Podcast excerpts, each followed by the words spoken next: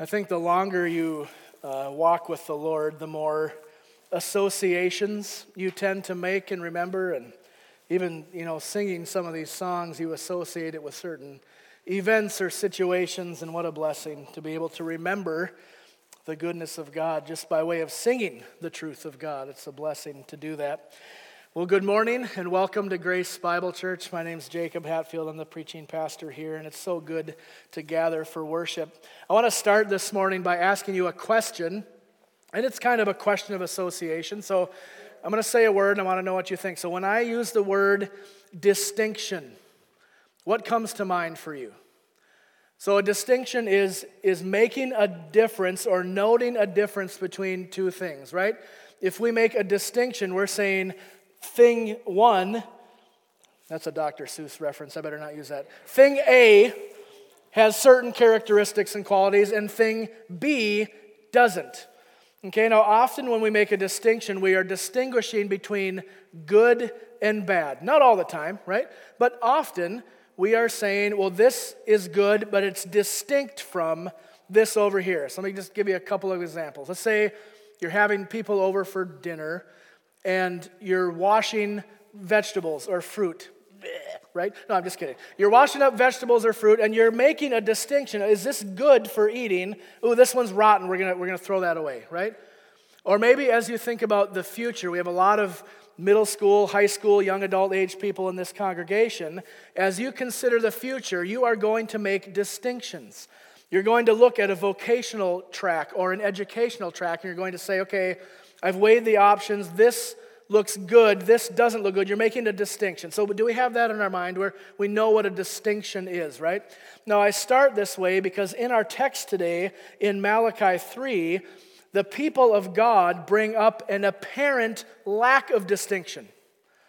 They look at the way that the world around them and within the covenant community is operating, and they make a wrong assumption that God has failed to distinguish between good and evil. They look at the success of the wicked, and they assume, well, God must not make any distinction. It's all the same. Good, evil, right, wrong, doesn't matter. They're dealing with an apparent lack of distinction. This is a problem for many reasons, and we're going to see why that's a problem. But this is often the case, and we have seen this perceived failure of God many times. If you remember from the Psalms over the last two summers, oftentimes the psalmist cries out to God and says, why? Why are those who do not love you, do not trust you, do not worship you, why are they doing well while the righteous seem to suffer? And this is the thing that gets brought up, not in a real soft or gentle way, but the people of God are going to bring this accusation to God, that apparently there's no distinction. So this is the issue that we need to deal with today from our text. So would you open your Bibles to Malachi chapter three? We're going to finish chapter three today, so that's exciting. And we will start with verse thirteen. Now we can divide our section into two parts today, thirteen to fifteen.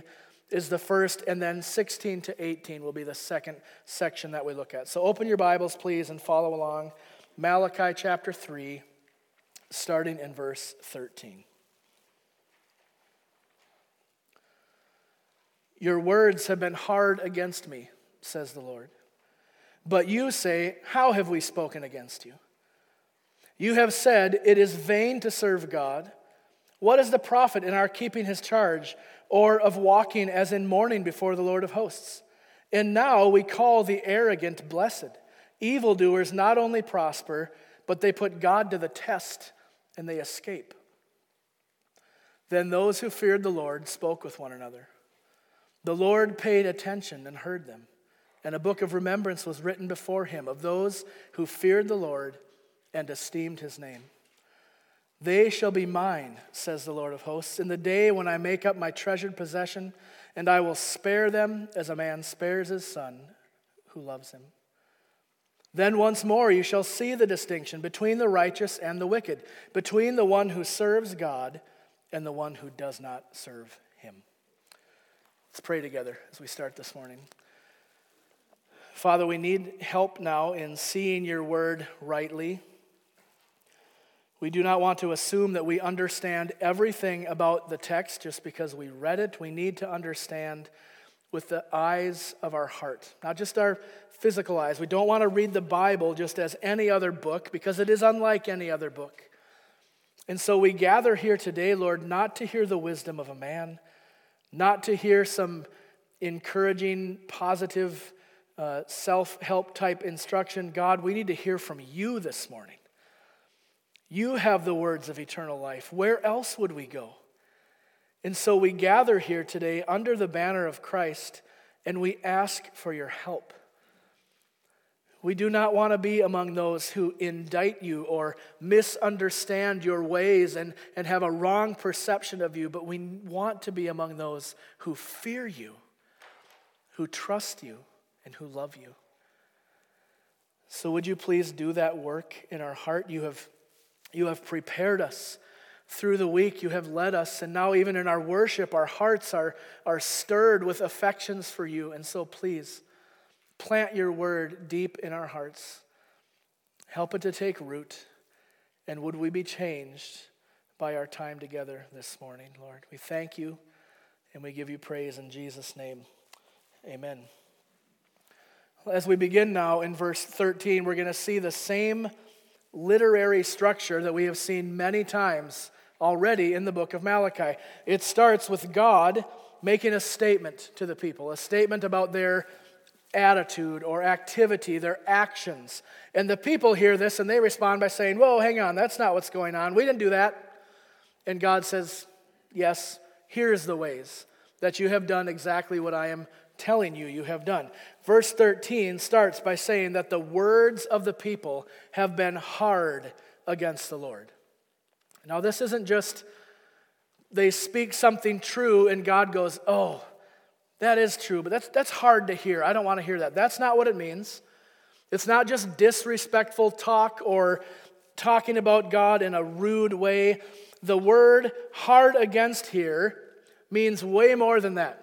And I want to just reference one passage to help you. In, in Second Samuel twenty-four, David wants to take a census of the nation of Israel.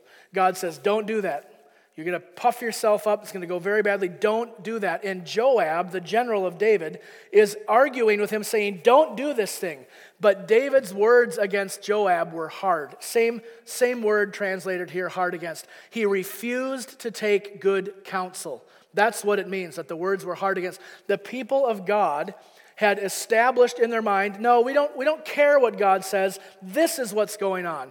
We have the right perspective. We have the right interpretation. Thank you very much. We don't care.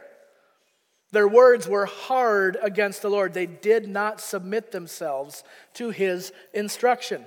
And so not only were the people dishonoring God with the way that they were talking, but they were insisting that their way of thinking was best. And here in verse fourteen, then, I think we see the error, the, the content of their error. Look at fourteen again. God says, you have said it is vain to serve God. What is the profit in keeping his charge or of walking as in mourning before the Lord of hosts? So what's the error?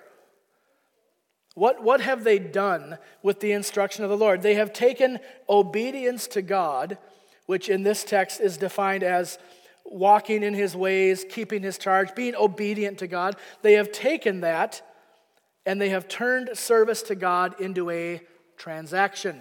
Remember this from the last couple of weeks? We talked about transactional relationship with God.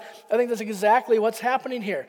If, if they were doing the right things, if they were walking in humility before God, if they were doing their best to obey God, then God, by all rights, should owe them something in return.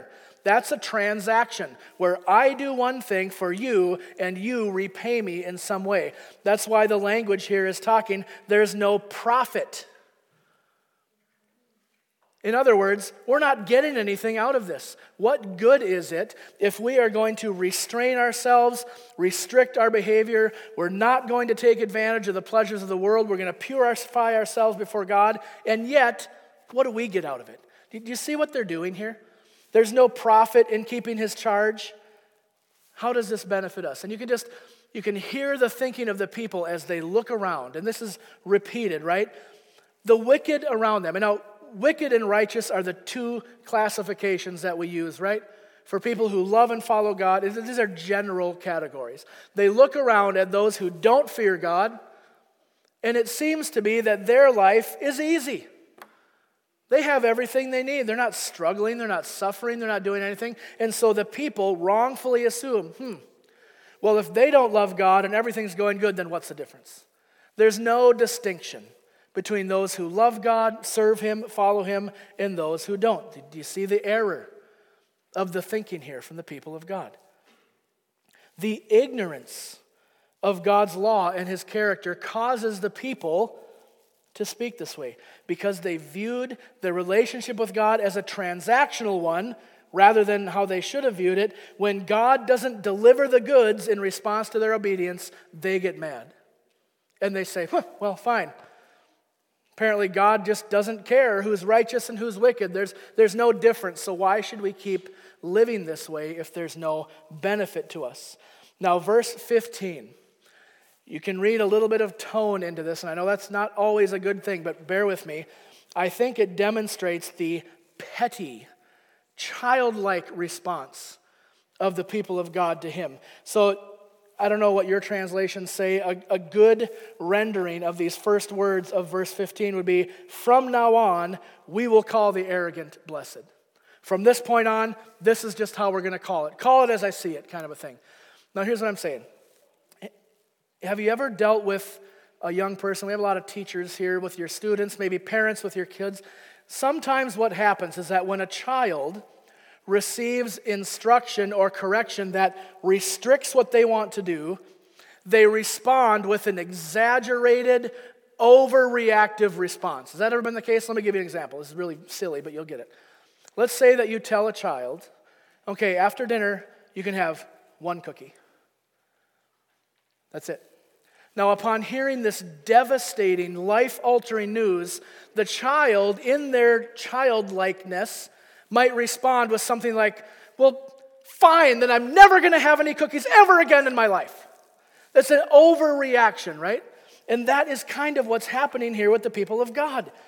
They do not see any distinction between the righteous and the wicked. They don't see any profit in them keeping God's law while everybody else doesn't, so they throw up their hands, and like the young child, they say, well, fine, then from now on, everyone who's arrogant is blessed. And they just have this kind of just immature, over-exaggerated response to God. We can say that the error of their thinking was that they expected a reward for obedience, right? That's exactly what's going on. They expected that God should materially respond to their spiritual effort. And this is a problem because that's not the way it works with God. They wrongfully assume that God must take pleasure in the wicked. Well, look at them. They're doing great. And that's not the case at all. One of the big problems, and here's where I want to really point this out. The people of God here did not understand the nature of God's blessing. They assumed it would look a certain way. Well, if, if we do this, then in the transactional nature, God must do this, but it's not happening. Their big problem was that they did not understand the nature of God's blessing, and I wonder if we do at times. Do you know how God blesses His people? Do you ever find yourself stuck in the game of comparison where you where you look at people around you, people who don't love God, never darken the door of a church? They're willing to cross the moral or ethical lines in order to position themselves or to profit in a circum situation. Do you ever look at their life and say, this isn't fair? I serve God. I try to be obedient. I do all the right things, and yet their life is infinitely easier than mine, at least it seems. It's really dangerous because what we're doing when we engage in that kind of thought experiment is we are assuming that because of our obedience, God owes us some kind of favor. The blessing of God is not always what we think it is. We need to understand the nature of God's blessing, or we will distort every biblical text that speaks of it. So do you know what the greatest blessing of God is? If I were to call you up here right now and say, tell all of us, what's the greatest blessing of God? And don't get nervous, I won't call on anyone. What would you say? The greatest blessing of God is not money. It is not position, prominence, reputation. It's not faith, which he gives us. It's not the greatest blessing. The greatest blessing of God is God himself. It's God himself. That has been the united theme of these last three books of the Old Testament. God's call to his people, return to me, return to me. He doesn't say, return to my gifts. Come take advantage of what I can do for you. He says, return to me. And all of the instruction, all of the correction, all of the teaching that he has given the people is to deal with their sin so that he can come and dwell with them. If we look at the broad history of redemption, from the fall in the garden all the way to the new heavens and the new earth, the thrust of that redemptive history is that God would dwell with his people personally. That's the end goal, because the presence of God himself is his greatest blessing to his people. Don't miss that. Do not start to chase after what God can do for you and forget that it's really about him. It's about being with him. It's about being satisfied with him. Why do you think he calls his people, return to me? Because he knows that he is what will truly satisfy, bring joy, happiness, pleasure, peace. All of that is in God himself. So, when his people misunderstand this, they don't get the nature of God's blessing. They assume that it will be material, and when it's not, they accuse God of injustice. That's what's going on in these first three verses. And you can imagine, as God looks upon this situation, how it hurts his heart. His people just don't get it. And this is the common, common theme. And so before we continue on, we're going to see some good news now in this second section of Malachi. But before that, I just want to offer a little bit of encouragement for you and I. And primarily, this is for me. I'm, I'm talking to myself. You guys just happen to be here to listen to me talk to myself. So maybe it'll be helpful for you. But I really want to encourage us, do not distort the blessings of God into material things only. Do not distort the blessing of God into material things only. That may very well be a part of his blessing to you, right? It might be, but it may very well not be. And if we only have categories in our thinking to say, okay, I've I've done what I need to do. I have been good. I have obeyed the law. Why is my life so hard? Don't despair. If your life is not where you thought it would be right now, if your social or economic status is not where you assumed it would be, you have Christ. If you belong to him, you have Christ. And everything that comes by way of union with him. It is so much more important that we understand that than we chase after the gifts. Paul told the Ephesians in the very first chapter, chapter one, verse three, he says, "Blessed be the God and Father of our Lord Jesus Christ, who has blessed us in Christ with what? Every spiritual blessing in the heavenly places." The primary blessing of God is God himself. And I just want us to remember that. Don't be discouraged. Don't lose hope. God will care for you. And he is blessing you in ways that you might not understand, but do not assume that if your life looks different than you thought, God has abandoned you. He hasn't.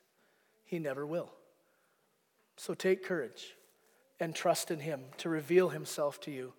And go after him, not just the things he can give you. Okay? That's for me, and maybe that's for you. Now, as we move on to the text, this is the second section now, verse sixteen through the end of the chapter, we see for the very first time in Malachi, the people have a right response to the word of God. It's taken almost three whole chapters for us to see a good response. And here's what happens. They hear the word of God, and rather than just ignoring it or arguing, as some of the people did in thirteen to fifteen, they actually respond rightly. So let's read verse sixteen to eighteen again, just to get this in our context. Malachi three sixteen. Then those who feared the Lord spoke with one another.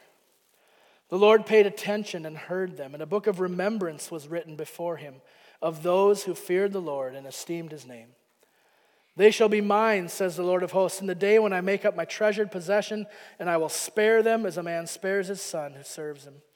Then once again you shall see the distinction between the righteous and the wicked, between the one who serves God and the one who does not serve him. Now, we mentioned distinctions at the beginning of the service, and we see it right here again in our passage. So my question is, what is the characteristic? What makes Group B in sixteen to eighteen different from Group A in thirteen to fifteen? What is the thing that separates them? What creates a distinction, if you will? Look at the passage. Who is it? Those who fear the Lord. There's the key. There's the difference. This group of people feared God. Okay, well, what does that mean? Might not be apparent on the surface. In the Old Testament, two hundred seventy times the word fear is used. There are three different Hebrew words that are translated into English as fear, and they all mean something a little bit different. So first word is translated, it means uh, to, to be in dread, to have this heavy, oppressive fear. The next one means, the next word that's translated as fear means to be terrified, kind of a fear of your life, kind of terror that can grip you. The third one is translated as to show reverence or to show respect. So which of those three do you think is being translated here in Malachi three sixteen? Dread, terror, or to show reverence? Well, of course, it's the third one, right? The word yar in Hebrew is translated here to show that the people did not fear God in a kind of flinching way because they were afraid of what would happen, but they honored him. They revered his name. They showed respect to God. They heard the words of God, and they understood, oh man, we are in trouble if we do not obey the voice of God. So those who feared God got together, and they talked. They used their words. Now notice the difference. The words are a big deal in this passage. If we look back at the start in thirteen, God says, your words have been hard against me. So we're dealing with speech, right? And then we get down here to sixteen, and it says, those who feared the Lord spoke with one another. So you can see a distinction also in the use of words. One group uses their words to argue with God, and the other group who fears God uses them how? Well, we can draw some implications here, I think. It doesn't say explicitly in the text that they repented, that they did what, but that's what happened, right? When the, those who fear God speak with one another, what is that speech?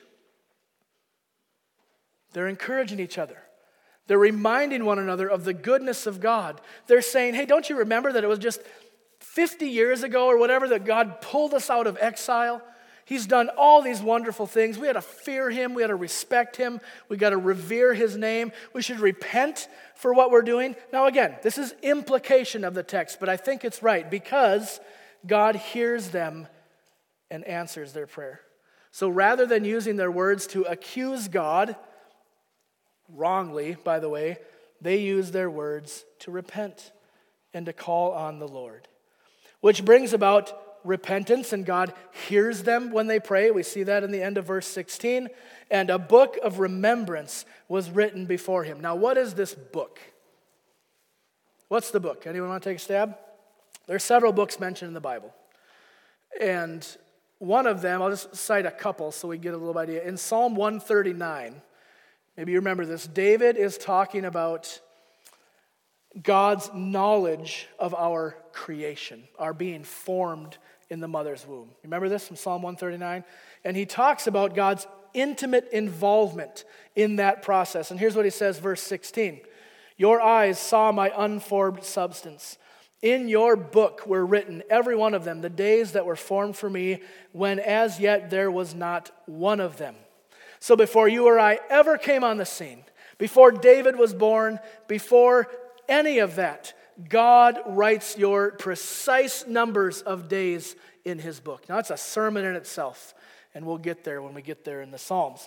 There's another book that's talked about in Revelation thirteen, the Lamb's Book of Life, where before the foundation of the world, God writes in this book the names of everyone that he is going to grant faith to, to believe in Jesus Christ and have eternal life.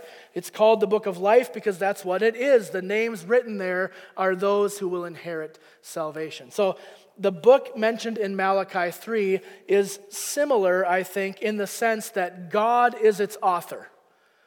Okay, this is a book written by God. I don't think it's the idea of an Ebenezer. We just talked about that and sang about that, where from our perspective, we set up a memorial and we remember the works of God. This is God paying special attention to the repentance and the faith of his people, and he remembers it in a unique way. So just like earlier in the text, when they're, when the people are making the indictment, this would be verse fourteen, uh, it's vain to serve God. What is the profit in our keeping his charge or of walking as in mourning before the Lord of hosts, in his sight, in his presence? That's the same verbiage used here in verse sixteen, that the book of remembrance was written before him. Okay, so this is God's doing. This is in the presence of God. Now, is God in heaven just writing continually? Is, is this a literal book where he's just writing and writing and writing all of the things? No, I think this is a word picture. It is a spiritual ledger recording the times when God's people respond rightly, with humility, with reverence, with fear. Now, when God's people obey him, when they fear him, when they walk in a manner worthy of the calling, God takes notice in a special way, and I think it pleases him greatly. I get this from the next two verses in seventeen and eighteen. Read seventeen with me. Then they shall be mine. Now, hang on. Who's they? Is it everyone? No, it's those who feared the Lord. We go back to the antecedent, right? Then they, the ones who feared the Lord, they shall be mine, says the Lord of hosts, in the day when I make up my treasured possession, and I will spare them as a man spares the son whom he loves. So, we're not looking at the present now. We're getting a glimpse into the future, on a day that God will do something. He's going to take those who fear him, and he is going to make them into his treasured possession. Now, this treasured possession is really cool. This is one of the things I learned this week that was really exciting. Um, this phrase, treasured possession, means a unique, let's see, how can I explain this? Okay, here, here we go. I got it. This came to me. Okay, so think of a king in a kingdom. As king, he owns everything. I mean, he has the rights to everything. The king can ride up to your house, knock on your door, and demand that you feed him. He can demand that your son come to war. He can take your land, your property. He has ownership rights to everything. A treasured possession, the Hebrew word is segula, is a special thing within the general ownership of everything the king has. Okay, so within all he has rights to, there is a special thing that is close to his heart, that is more valuable than everything else. I'll give you one cross-reference text to kind of illustrate how this can be seen. In First Chronicles twenty-nine, David is recounting all of the gifts that he is giving for the construction of the temple. Okay, you remember this? And he makes mention of all the national treasure that is coming in to the temple, the, the things that have come from the treasury, the things that the people have donated, and it's all within his purview, right? He's king. But then in verse three, in addition to all of these things, this is what he says. Moreover, this is First Chronicles twenty-nine three. Moreover, in addition to all that I have provided for the holy house, I have a treasure of my own, a segula, of gold and silver, and because of my devotion to the house of my God, I give it to the house of my God. So within the general ownership, there is something precious to the king. That's what this word treasured possession means. Now back to Malachi three. the people who feared the Lord, those who walked humbly before him, who obeyed his word, are within the covenant community the segula, the treasured possession, those who are tr- precious to God. Paul says in Romans nine, not all who descended from Israel belong to Israel. In other words, just because someone is born into the covenant community does not guarantee salvation. But God always preserves a remnant of his people who will love him and honor him and fear him. And in Malachi three, this remnant are the treasured possession, those who fear God, who he is going to make his special ones and who obey his voice. Now, what we're seeing in verse seventeen and eighteen is a reference to a coming judgment, a coming distinction. You can see it even in the tense of the verb in verse eighteen. Then, once more, you shall see. In the future, you will see a distinction between the righteous and the wicked. And when this happens, when this future judgment, this future separation happens, there will be no doubt. No one will be able to say, hmm, how does God feel about the righteous? Or how does God feel about the wicked? Are they the same? There will be no doubt in that day of judgment who the wicked are and who the righteous are. Now, by God saying this in verse eighteen, that there is coming a day when the distinction will be obvious, is he admitting that currently there's no justice? Is he saying, you know what, you just need to wait, I'm not going to be just right now, but there's coming a day where, oh boy, I'm going to be really just. Is that what's going on? Does God act unjustly and bless the wicked for their wickedness? That's what the people assumed was happening in these first three verses. And of course, the short answer is no. God does not act unjustly. He cannot act unjustly. Moses, or uh, Abraham, when he's negotiating with God over the people in Sodom and Gomorrah, he says, will not the God of the universe do what is right? That's rhetorical. The answer is yes. He will do what is right. God only ever acts in justice. But just as the people had misunderstood the blessing of God, right? They, they had distorted what that meant. They have also misunderstood the justice of God. The fact that evil and wickedness and injustice exist in the world does not mean that God endorses or approves of that evil, wickedness, or injustice. The existence of something does not mean approval on God's behalf. He hates sin. He hates wickedness. He hates injustice. And he does not act contrary to his nature. But he is patient. We've mentioned this patience of God. It's just, it is one of the most precious realities to me that God is patient. And he desires that sinners would repent, that they would fear God, that they would walk in front of him with humility and honor and respect. That's his desire.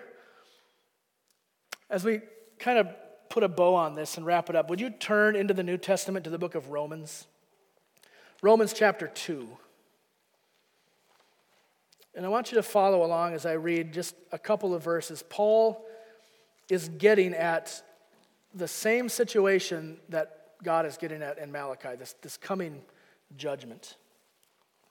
I'm going to read Romans two starting in verse three, and then we'll just make a couple comments and we'll close. But listen to how Paul summarizes this. Romans two, verse three. Do you suppose, O man, you who judge those who practice such things and yet do them yourself, that you will escape the judgment of God? Or do you presume on the riches of God's kindness and forbearance and patience, not knowing that God's kindness is meant to lead you to repentance? But because of your hard and impenitent heart, you are storing up wrath for yourself on the day of wrath, when God's righteous judgment will be revealed. Now, the, the righteous judgment that Paul is talking about here in Romans two, I think is the same event from Malachi three. The, the future date. There is coming a day when all of God's wrath against the sin of man is building. As Paul said, they are storing it up and storing it up. And someday that vessel will be full and God will pour out on wicked mankind all of his wrath in judgment and fury. Then you will see a distinction between the righteous and the wicked. Now you might say, good night. You just said there was good news in Malachi. Why do we have to end by talking about judgment and death and separation? You want to know why? Because it is the reality that every one of us will face, and because I love you and I want you to know the truth. Do not assume that because you are sitting in this room this morning, going through the motions, being a good Christian, staying away from the icky stuff, doing the good stuff, don't assume that will save you. The people in verses thirteen to fifteen thought they were good with God. They did the right things. They brought sacrifices. They gave their tithe. They did all this. Don't assume that your works will save you. There is coming a day, this is not fictional, when there will be a literal and permanent separation of those who fear God and those who don't. And the good news of the gospel of Jesus Christ is not that if you work hard enough, you can be saved. The good news of the gospel of Jesus Christ is that somebody else worked hard enough. Jesus Christ, Peter says in First Peter two, he himself bore our sin in his body on the tree, that we might die to sin and live to righteousness. The future that every one of us faces does not have to be uncertain for you. I do not assume that because you're here, you are a Christian. But I am calling you, every one of you, fear God. Don't mess around with this. There is coming a separation, a judgment, a time when it will be vividly clear who loves God and who didn't. So do not think that you can work your way into the kingdom of God by doing the right things or being the right person. That's not how it works. The only way for us to avoid the wrath and judgment of God is to have your sin carried by Christ. And the way you take advantage of that is to confess your sin, repent, and trust in Jesus. That's why we talk about judgment. That is why we have to talk about sin, because there is one cure. And there is one hope, and it is Jesus Christ. It is not your ability to obey the law. So I know that this sounds heavy, and it is, but I want to leave you with a word of hope. Jesus is ready and willing to take all of your filth, your sin, your regret, your guilt, and bear it. Call upon him for mercy, fear God, and repent. That's the best news you'll hear today, that you don't have to carry that anymore. Let's pray.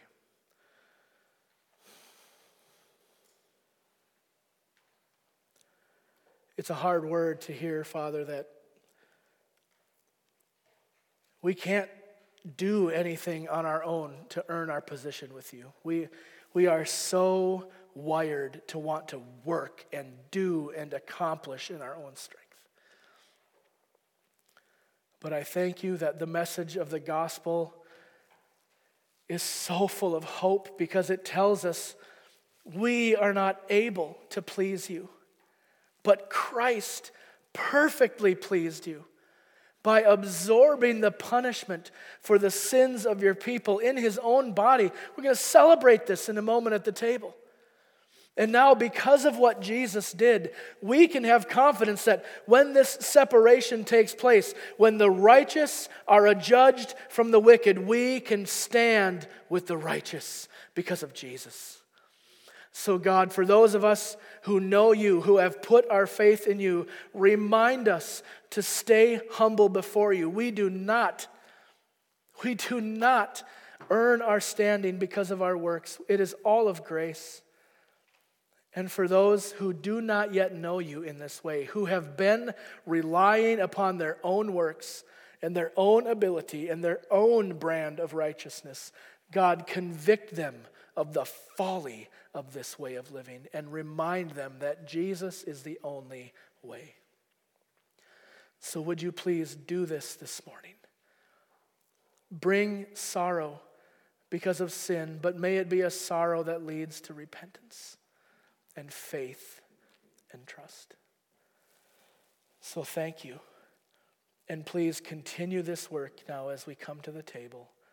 And I pray in Jesus' name. Amen. Amen.